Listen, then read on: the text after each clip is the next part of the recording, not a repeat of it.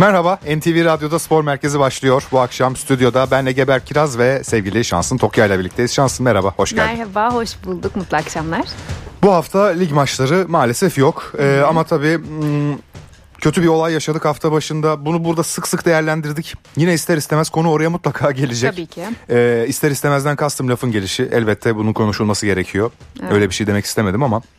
Yok Ee, haklısın. İnsan e, aslında biraz da yüreğindekileri ağzından kaçırıveriyor. Evet yani, Yani öyle bir istemediğini durum var. biliyorum. Çünkü ben de istemiyorum. Çünkü bir de çok konuştuk ya. Yani artık insanın söyleyecek bir şey de kalmıyor. Ee, öyle bir noktaya geldik maalesef. Ee, ama cezalar belli oldu. Aynen, dün gece bahsederiz. oradan başlarız. Ve bir yandan da hafta nasıl geçti? İşte Şampiyonlar Ligi vardı. Avrupa'da yine e, Fenerbahçe'nin Beşiktaş'ın maçı vardı muhtemel rakipler belli oldu Galatasaray'ın şöyle bir ne oldu ne bitti bir hafta toparlaması yapmak Evet. istiyoruz İstanbul'da da hava soğuk Ee, İstanbul'dan bizi dinleyenler için elbette bütün Türkiye'de de havalar yavaş yavaş soğuyacakmış trafikte olanlara şöyle bir e, yaklaşık 20 dakika boyunca spor gündemini değerlendireceğiz. Şimdi dün gece e, Profesyonel Futbol Disiplin Kurulu'nun cezaları açıklandı. Neydi o cezalar? Şöyle bir hatırlatayım hemen istersen. E, Faruk Hoca 3 yıl hak mahrumiyeti cezası aldı. Beş 5 yıl aldı. Özür diliyorum hemen düzeltiyorum. 3 yılın üzerinde olduğu için de Aynen. bu ceza e, ömür boyu hak mahrumiyeti demek. Yani bir daha Faruk Koca futbola geri dönemeyecek anlamına geliyor. Bunun dışında Ankara Gücü Kulübü'ne 5 maç seyircisiz oynama cezası verildi ve 2 milyon lira da para cezası verildi. Evet. Şimdi tabii e, Sayın Türkiye Futbol Federasyonu Başkanı Mehmet Büyükekşi bu olay yaşandıktan sonra bir açıklama yaptı ve e, cezalar sert olacak dedi. Seni çok küçük düzelteceğim. Para Lütfen. cezası 200 bin TL. Egeber. 200 bin TL, Evet. 2 milyon lira değil mi? Yok. Sadece 200 bin lira mı? Evet, hı. Peki bu benim bilgi yanlışım. Özür dileyerek yok yok düzeltiyorum hemen. Bu bence senin e, hani 200 bin TL'yi bu kadar da Benim olamaz diye düşünüp Aklımda öyle algıda kalmış bir tamamlama anda. yaparak. Peki o Hani- zaman tamam bir yanlış anlaşılma olmuş benim tarafımdan. Onu hemen düzeltmiş olalım. Teşekkür ederim Yok, yok. düzelttiğin için. Estağfurullah. Ee, o zaman daha da benim şu anda söyleyeceğim şey aslında e, argüman biraz daha güçlenmiş olacak galiba. Şunu söylemeye getiriyordum. Şimdi cezalar çok yüksek olacak. Sert cezalar, eşi benzeri görülmemiş cezalar olacak dendi. Evet belki Faruk Hoca'nın hiç futbola geri dönemeyecek olması e, biraz olsun yüreklere su serpen bir ceza olmuş olabilir ama e, kulübün aldığı ceza şöyle bir futbol kamuoyunda bazı yorumculara e, ve futbol çevrelerine, taraftarlara baktığım zaman yorumlara sanki çok da beklenen ve yeterli bir ceza değilmiş gibi geldi bana. Yani komik olarak bile addedilebilir Değil mi? açıkçası. E, şimdi bu ceza aslında e, bu cezalandırma prosedürü belki de sadece tribün olayları işte kötü tezahürat bunlar üzerinden değil de bizim nazarımızda Faruk Koca'nın gerçekleştirdiği saldırı ve şu anda Sincan cezaevinde tutuklu olmasına sebebiyet veren hareketi bağlamında değerlendiriliyor bizim zihinlerimizde. Ama bu cezalar hani Faruk Koca'nın hareketinden bağımsız olarak hani kötü t- tribün tezahüratları işte çirkin söylemler daha evvel de zaten Ankara gücü taraftarı bunu daha önce de yaptı biliyorsunuz iki sezon önce Josef de Souza'nın iki maç ceza aldığı e, o Beşiktaş maçını hatırlayın Evet. Ankara gücü ev sahipliğindeki taraftarın teki sahaya atlayıp futbolcu dövmeye çalıştı tekmelemeye çalıştı yani. Hani Ankara gücü tırnak içinde mimli bu konuda Ankara gücü taraftarı. Hani bu bahsedilen cezalar işte 5 maç saha kapatma 200 bin TL para cezası. Hani bunları Faruk Koca'nın hareketinden bağımsız değerlendirmek lazım. Evet. Ha, o zaman normal karşılayabiliyorsun. Evet bunlar normal prosedürler. Ama Faruk Koca'nın gerçekleştirmiş olduğu saldırı hareketi sadece sporun değil siyasetin, sporla hiç ilgisi olmayan insan yani halkın ya bütün halkın Türk halkının girdi zihinlerine kara bir leke gibi oturdu yani bir utanç olarak. Hani bu bir suçtur. Aynı zamanda bu bir utanç kaynağıdır. Yaşanmamış olması dilenen bir olaydır. Hani biz sürekli bu negatif düşüncelerle e, baş başa olduğumuz için zihinlerimizde salı gününden beri e, Salı günü olmuştu değil mi Pazartesi olay ya? Pazartesi Aha. gününden beri düzeltiyorum pardon. E, öyle olunca tabii bütün cezalar bize az gibi görünüyor Geberk ama Evet. şimdi bu cezaları şeyden değerlendirmek lazım. Hani ya, tribün olayları işte küfürlü tezahürat falan onların cezaları bunlar. Evet, Faruk yani Hoca'nın cezası ayrı aslında. Doğru. Faruk Hoca'nın cezası ayrı verildi. Bir de mevzuatta ne yazıyorsa aslında E, biraz da ona göre uygulanıyor bu kararlar. Onun da altını çizmek Bir şey lazım. daha söyleyebilir Lütfen, miyim? Mesela tabii. Josef de Souza'dan bahsettim ya iki sezon evvel Ankara gücü Beşiktaş maçında Josef de Souza arkadaşını dövmeye onu tekmelemeye çalışan takım arkadaşını tekmelemeye çalışan taraftarı ittiği için iki maç ceza almıştı.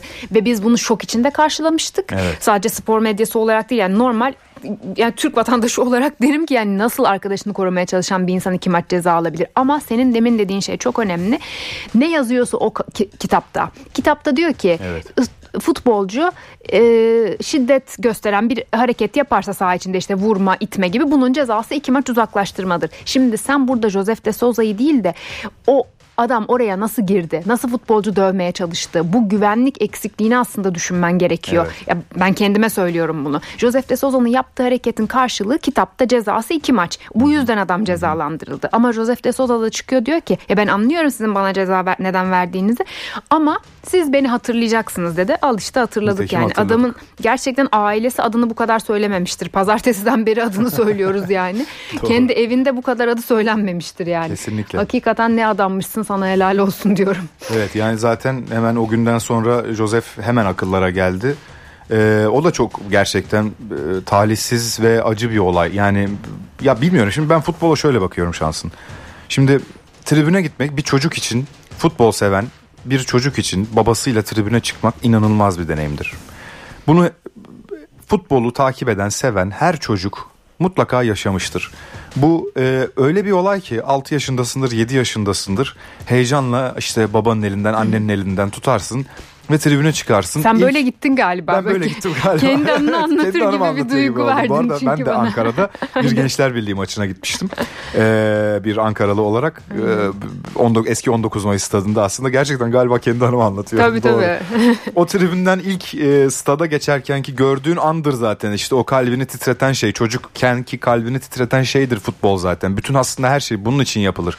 Futbol bir eğlence olmalı bir e, yani barış ve dostluk olmalı yani gerçekten bunlar çok klişe belki ama bu aslında bundan fazlası değil. Kavga, Nedir arkadaş derdiniz Kavga, gerçekten? dövüş, yumruklama, dayak atma, taraftarların birbirine girmesi böyle bir şey değildir ve bu ülkede çocukların futbolu sevmesi gerekiyor ama çocukların bugün futbolda gördüğü tek şey kaos ve kavga. Bir de Başka hiçbir hakeme- şey değil. Tırnak içinde söylüyorum bunu küfür. Ya 10 yaşında 9-10 yaşında çocuklar hakeme küfür ediyor. Bunu nereden öğrendiniz ya? Evet. Kimden gördünüz? Kimi taklit ediyorsunuz ya? Ailelerinizi mi? Çevrenizi mi? Ya çok tehlikeli. Çok tehlikeli. Bakın öyle laf olsun diye söylemiyorum ha bunu.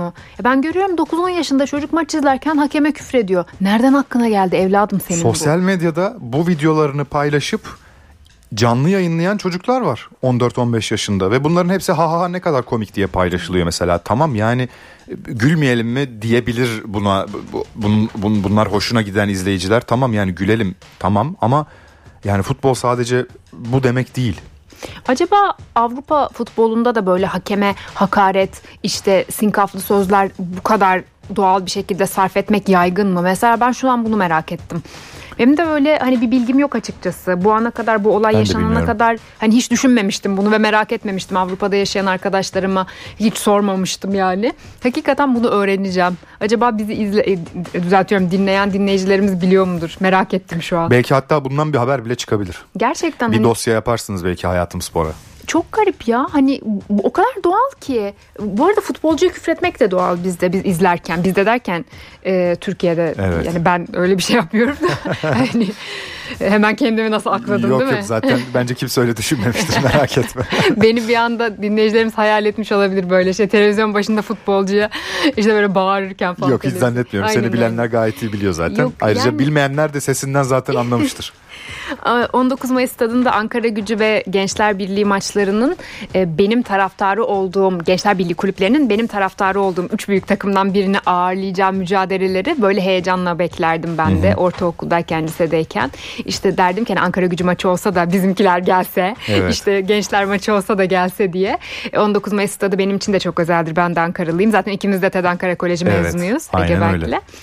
Ee, ben çok küçükken stada gitmedim. Hani annem babam beni hiç götürmedi. Ben hep kendim bir ortaokula liseye gelince Hmm. hani kendi inisiyatifimle gittim. Onlar hiç futbol meraklısı değildi.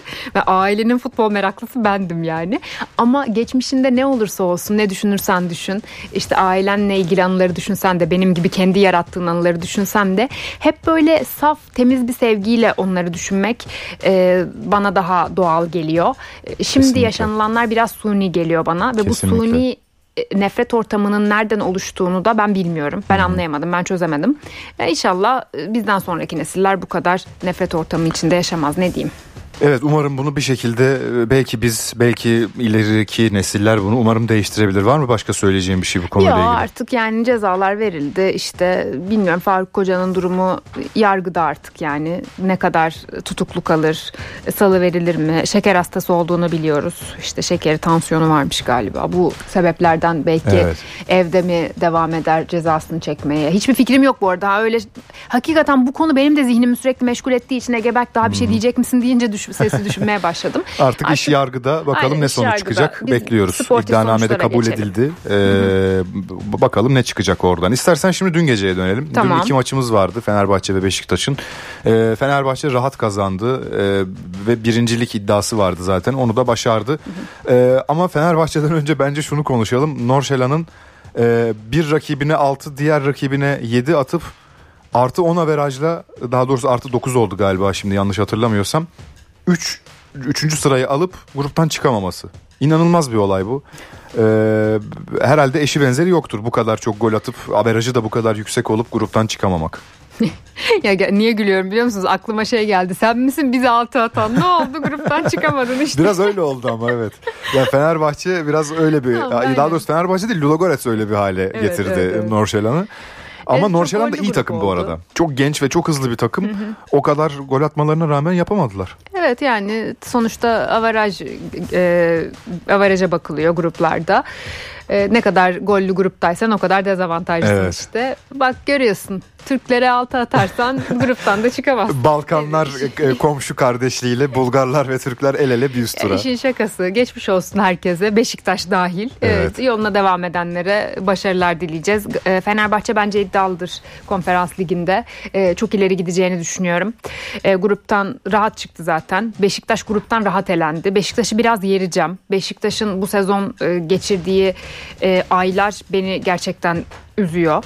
Böyle olmamalı yani. Üç büyük takımdan bir tanesinin bu durumda olması Avrupa Kupası'nda böyle erkenden veda etmesi e, sahada yokları oynayan oyuncuları olması. İşte ya hemen böyle Beşiktaş'a atladım Fenerbahçe'den. Orada söyleyecek da- daha fazla şeyim var diye Tabii, düşündüm tabii. çünkü. Ama Fenerbahçe'yi kapatmadan da atlamayayım. E, Fenerbahçe'nin rahat oyunu e, gruptaki e, üstün varlığı beni memnun ediyor bana gurur veriyor. Bence ilerleyen e, haftalarda da bu şekilde izlemeye devam edeceğiz. Yani eğer Fenerbahçe Avrupa Ligi'ne e, düzeltiyorum konferans ligine Avrupa'da veda ederse bence en son aşamada veda edecek gibi geliyor. Umarım öyle olur. Yani eğer bir yerde veda edecekse son dörtte ama o da, tabii. onun da şöyle bir kötü yanı var. Son dörde kadar gelmişken kazanamamak bence hepimizi üzer. Olsun gelsin geri oralara gideceğini düşünüyorum. Evet. E, Galatasaray'ın da bu arada e, UEFA Avrupa Ligi'nde yoluna devam edecek olmasından dolayı gayet memnunum. Hiç e, üzüldüğümü söyleyemeyeceğim. Çünkü Kesinlikle. Şampiyonlar Ligi'nden Avrupa Ligi'ne geçmesi bence iddiasını arttırdı Galatasaray'ın. Evet. Evet, Şampiyonlar Ligi'nde kalabilirdi. E, son 16 biletini 10 sene sonra alabilirdi Galatasaray. Ama e, neden Avrupa Ligi'nde devam edeceği için üzüleyim ki ben Galatasaray daha önce Avrupa Ligi kupasını kaldırmış bir kulüp. Bizim çok gurur duyduğumuz tarihimizdeki bu başarıdan bir tane daha neden olmasın diyorum. Ya gerçekten Ege Berk bana bir soru sordu değil mi? Fenerbahçe. Çocuk dedi ki bana Fenerbahçe, Beşiktaş'ı mı anlatmadığım, Galatasaray'ı Senin mı anlatmadığım. ben de Zihninin bir alemim kıvrımlarını yani. çok merak ediyorum ama çok Hakikaten. güzel geçiyorsun. Hiç kimse fark etmiyor konudan İnanılmaz. konuya geçtiğini. Sen Galatasaray'a gelmişken ben sana o zaman muhtemel rakiplerden kimi Lütfen. istersin diye sorayım. Hem de dinleyicilerimiz de şöyle bir tekrar hatırlasınlar. Bakalım cevap verecek miyim? Bakalım. Şimdi rak- muhtemel rakipler şöyle. Almanya'dan Freiburg, Fransa'dan Marsilya, Rennes, Toulouse, İtalya'dan Roma, Azerbaycan'dan Karabağ, Çekya'dan Sparta Prag ve Portekiz'den Sporting var. ne isteyeceğim? Azeri rakip isteyeceğim tabii. Değil mi? Aynen. En e, En kolay o. kolayı o gibi duruyor. evet. E, Karabağ gibi duruyor. Ben bu tür genelde kura tahminlerinde kim gelsin isterimden ziyade kim gele yani şey gibi e, kurayı önceden tahmin etme yarışması yapmayı nedense ben daha çok severim. Benim içimden nedense tamamen ya bu içgüdü başka bir şey değil. Fransa'dan sanki Toulouse gelecekmiş gibi ya da e, Sparta Prag gelecekmiş gibi geliyor. Niyeyse içimden bu iki rakip geçiyor. Sana bir şey diyeyim mi? Bana da Ren gelecekmiş gibi geliyor. Hiç istemiyorum bu arada. Hiç istemediğim için de olabilir.